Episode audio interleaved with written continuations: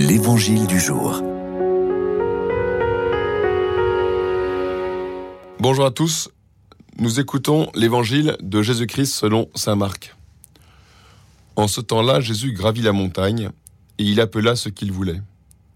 Ils vinrent auprès de lui, et il en institua douze pour qu'ils soient avec lui, et pour les envoyer proclamer la bonne nouvelle avec le pouvoir d'expulser les démons. Donc il établit les douze. Pierre, c'est le nom qu'il donna à Simon, Jacques, fils de Zébédée, et Jean, le frère de Jacques. Il leur donna le nom de Boanerges, c'est-à-dire fils du tonnerre. André, Philippe, Barthélemy, Matthieu, Thomas, Jacques, fils d'Alphée, Thaddée, Simon le Zélote, et Judas Iscariote, celui-là même qui le livra. Une première question après avoir entendu cet évangile serait de savoir si nous serions capables de répéter le nom des douze. Pierre, Jacques et Jean, on les cite plutôt facilement. Matthieu le publicain, l'auteur de l'évangile, ce cher Thomas qui demande à voir pour croire, tout cela devrait nous revenir assez vite en tête. Mais ensuite, on sèche un peu. Il est rare que les chrétiens, en tout cas les catholiques occidentaux, connaissent ces douze noms par cœur.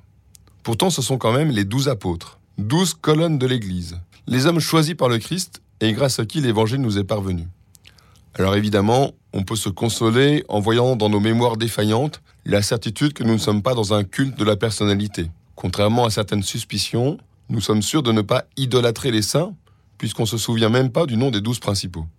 Néanmoins, retenir ces douze noms serait un bon exercice.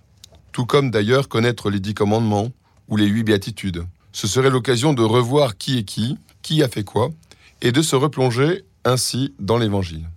Ce petit exercice sera aussi l'occasion de reprendre conscience de leur diversité, la diversité des apôtres, de leurs origines, de leurs caractères bien différents, bien trempés pour certains.